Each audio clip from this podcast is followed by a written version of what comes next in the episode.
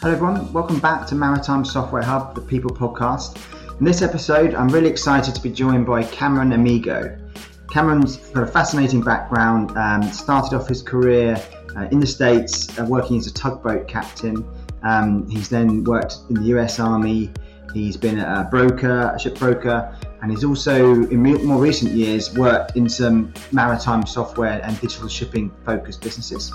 So, in this episode, we're going to talk about the role of data, um, and in particular, that the head of data position that he he was in in one of his recent companies.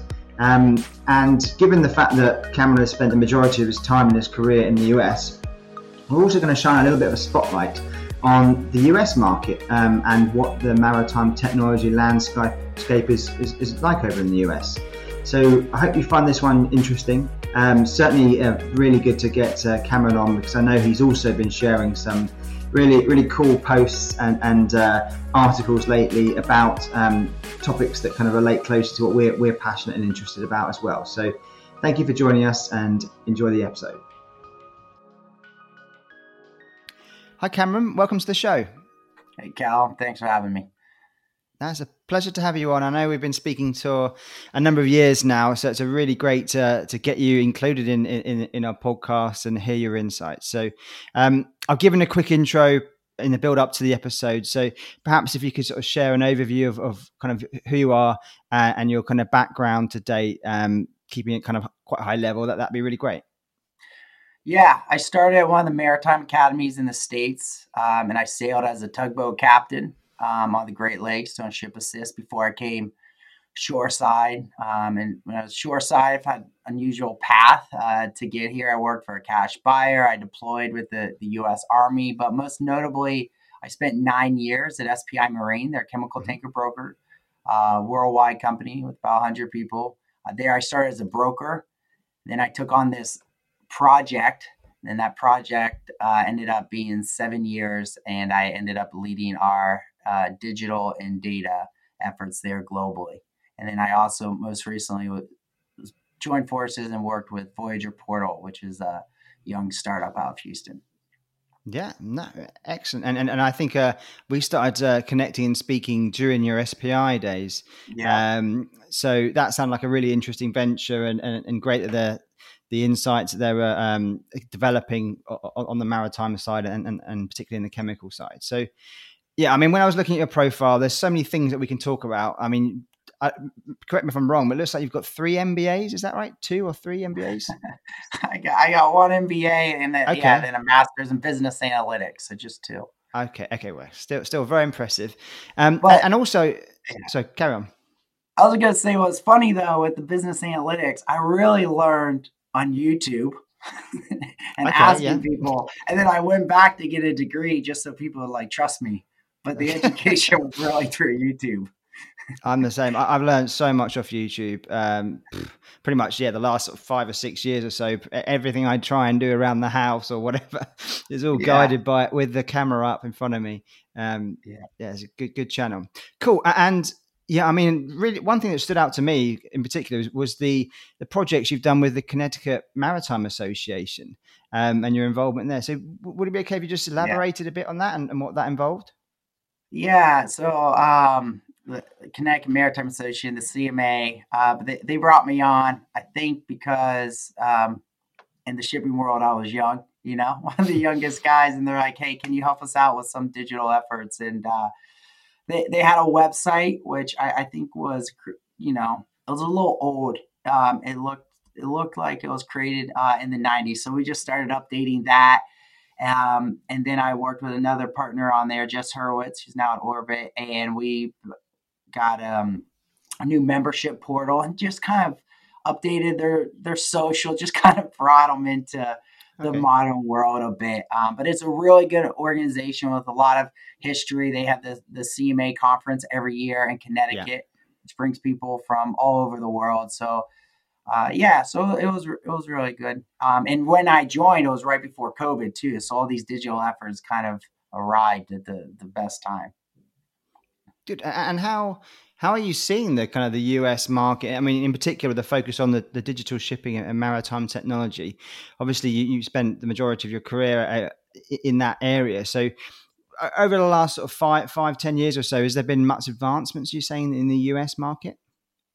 Yeah, there's been advancement. I also think there's been a little shift. Initially, you would see these startups or these companies come on the scene, and they're like, "We're gonna we're gonna change the world. We're gonna we're gonna have uh, an online you know transaction space or this or that." And these big initiatives, and those seem to have slowed down a pace, and it's more we're going to solve this problem uh, around optimization, around um, CII, around demurrage, right? And kind of falling into the, these niches. So that, that's one shift that I've seen in the last three to five years, uh, a little bit. Um, that that's come into okay. place. Interesting. Are there any particular? Obviously, Connecticut is one one big hub, but I mean, we we, we work with a, a few companies and uh, clients over in the states now in, in areas like Boston, Houston, yeah. Austin. Are there any particular, I guess, yeah, technology hubs? Maybe aside from the typical like Silicon Valley uh, and that area, but anything related to maritime where you see this particular cities or places that are really popular? Um, you know, it's funny. I, I feel like they pop up all over, and then they're like, "All right, we gotta be, we gotta be in Houston at some point." Uh, okay, yeah. But yeah, I mean, definitely there's the Boston crowd. I mean, that's always been, you know, with, with, with Veson as leaders, and there's been mm-hmm. some that spawned out of that, and uh, a few notable ones in, in New York. But um, ultimately, it's funny that there always ends up to be some presence um, there. So I don't, I don't think there's one that's really rose above as like this is the place for maritime technology companies. So yeah. Yeah, a lot of when we've helped companies, like Europe-based companies, hire into the US, often they're, they're pretty relaxed about the exact city where the, the perhaps the, yeah. the, candidate might be based, as long as they they can travel and can go out and see clients and things. I guess it, it, it gravitate towards where the the client cluster is, uh, and as you say, places like Houston, if it's more of an energy focused solution, you're probably going down that way. I would imagine um, in yeah. that sort of region. Okay, cool. No, good, and also really interesting to hear about your your military background and everything. Um, so you've got very uh, yeah colorful background, which is really really interesting to see. Um, great, and so the particular so each episode, as you may know, we try and focus on one particular role within the uh, digital shipping space, and and I've been really interested reading and, and listening and, and, watching your videos lately as well. Um, I saw the one recently about customer success, uh, which mm-hmm. is which is really awesome in, in, in SaaS. So um, I've definitely learning a bit from your your podcast or your your, your videos. Um, so in this episode, we're going to talk about the the role of head of data. Um, yeah. Which is when perhaps when I first started speaking to you more, SPI is the main role. I think you were kind of the title you had right. at the time. So I guess um, as an overview, how would you kind of describe that particular role? What were the main kind of job job functions? Yeah, so the, the head of data, the, the first thing with data is you, so you kind of have your data on one side and then you have your, your software on the other, and they're connected. You pull one, it's going to change the other. You pull here, it's, it's going to change the other. So you got to kind of look at it as a holistic um, approach. And if you kind of think of the software, you're like, well, where, why does that come in? Because that starts with your data collection. So if you have a, a, a, great software program that everyone's using, they're putting their information in, that's your data storage. If you have a bad software and everyone's like, ah, I'm just doing my demurrage on Excel and then I send a claim, right? It's not making it into the system. So the, the starts with the data collection. And that's where you have to work really close with what software um, that you're using to manage your processes. Um, so, first we have data collection, then we have data storage. And those are different. So, you want to make it easy for people to collect the data. Then we have to store it somewhere. Um, so, for example, if you heard terms like data warehouse, data lakes, those types of things. Mm-hmm. And part of that is we just take the information, we call like transactional data, however it comes in, and we move it over to another location where we can clean it up, where we yeah. can move it around. Um, if someone spells Houston HSTN, then you can you know change it to actually writing out the full word. So that's what we call that the ETL process: extract, transform, and then load. So we have data store or data collection, then data storage, right? And then next step is we have modeling the data, setting it up for how do we we want this? Do, are we trying to do aggregates to get totals, averages, find trends, those types of things? So we'd set up a data model that works well for that. And part of that is optimization. So if you have a large data set, you want to optimize optimize it so it's not running slow. The last step is analysis. And so analyzing it. So first we have data collection, the data storage uh, and cleanup, yeah. modeling, and then lastly we have the analysis. So if you do those first three well, makes the analysis really fast and really easy. And the three types of analysis that I used to focus on, we have descriptive analysis. That's just like what happened. Then we have um, predictive analysis, predicting what will happen, and then prescriptive analysis. So giving you insights to help you make a decision um, in, in the future so that that was pretty much my whole business analytics uh, degree in two, two yeah. yeah, and, and and you're overseeing all of that. So you've got a team of data analysts, data scientists behind you that would, would, would help you with all that, put it all together, essentially. Yes, and I was fortunate in, in, to be in charge of both the the IT, um, so in the software as well as the data side. Because, like I mentioned, adding a new piece of software brings in new data. Then it's like, well, how do we get that data over? Do we already have that data coming from other sources? So being able to see the complete picture was was very helpful. But yeah, it was quite the team because there's a lot of different skills involved in that. Um, you have developers, you have uh, data architects or solution architects. Um, there's different coding languages at different phases throughout this, and then even down to the the analyst. Um, they may have a special, you know, some analysts are better with visualizations, others are better with commodities opposed to, you know, more supply and demand shipping type data. So it's a you need a, a unique team uh, with unique sets of skills uh, to kind of accomplish the the big data picture, okay. which is ultimately just answering questions for people.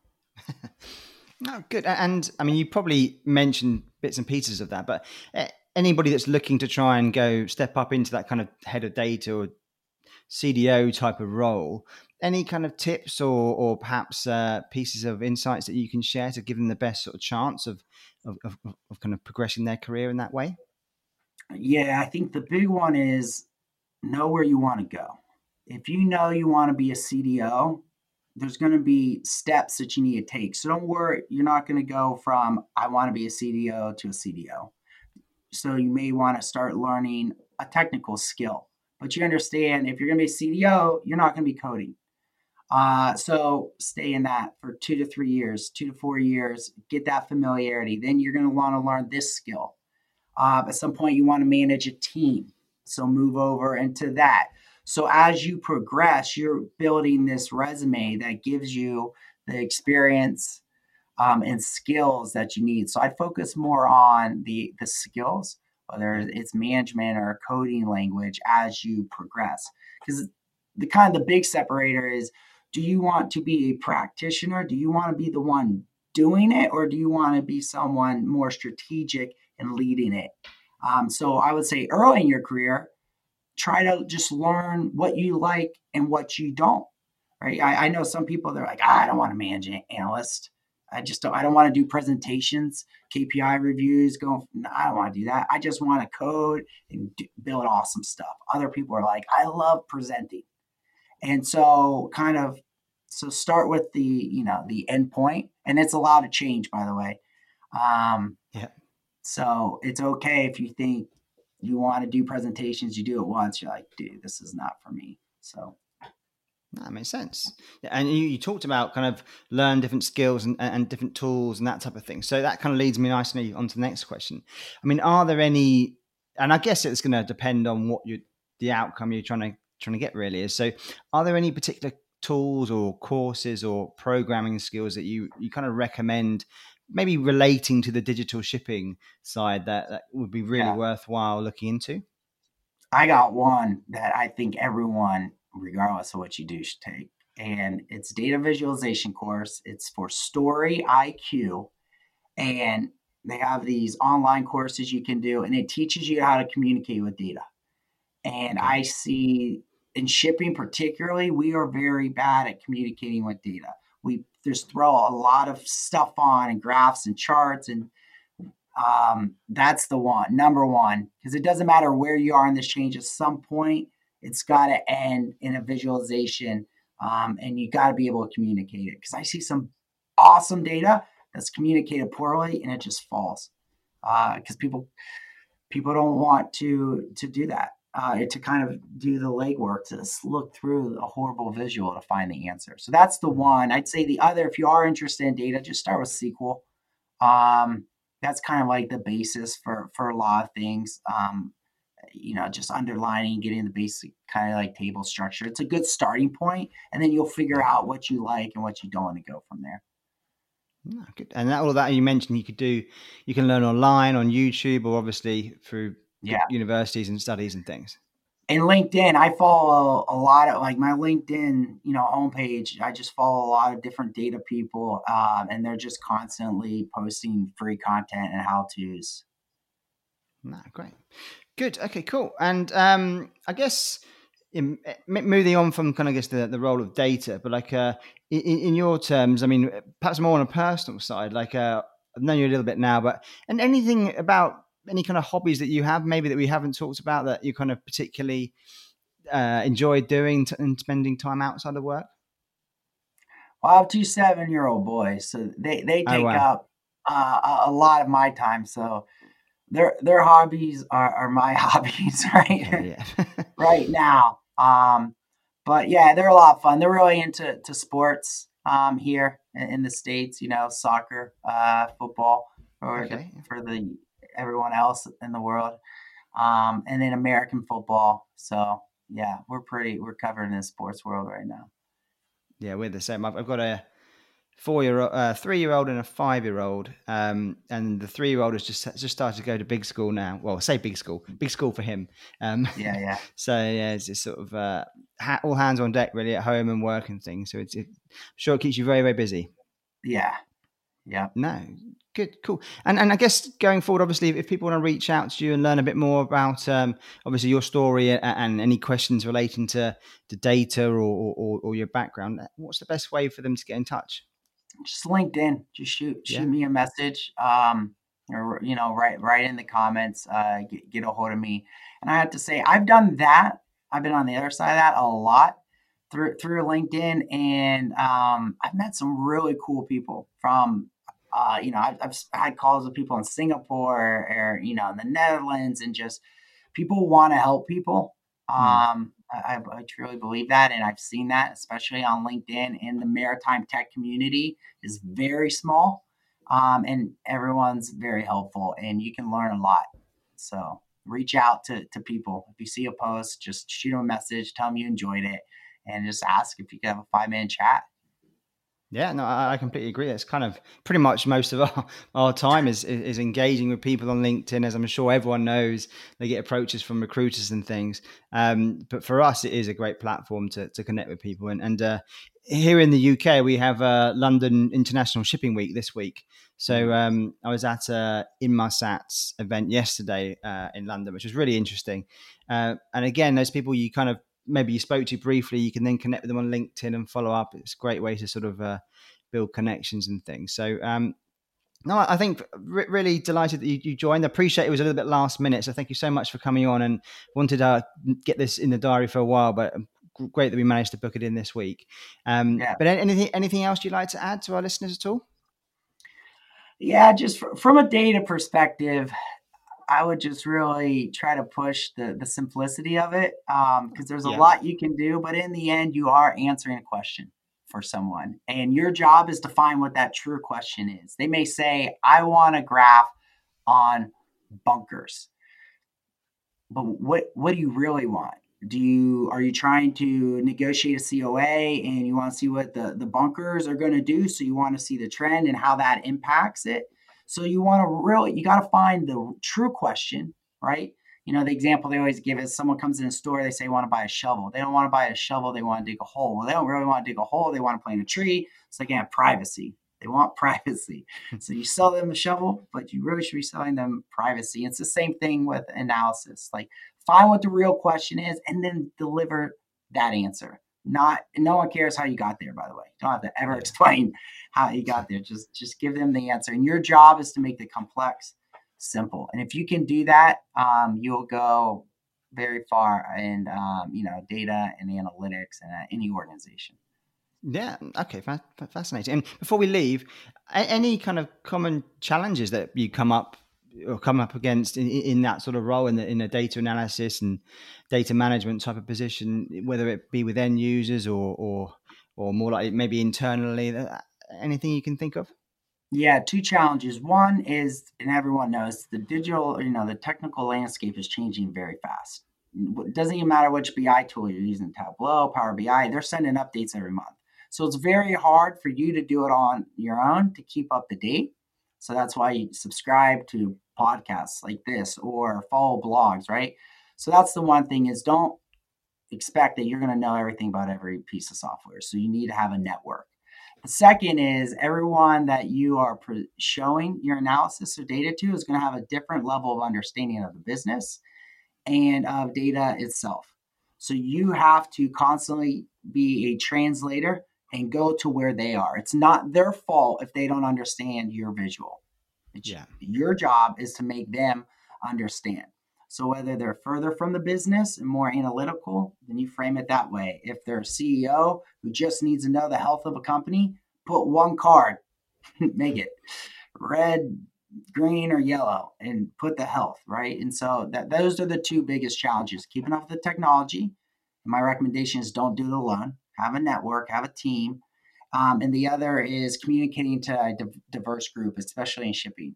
And my recommendation there is that you always have to craft the message to the individual because in the end, it is just a conversation. You're just using data to do it.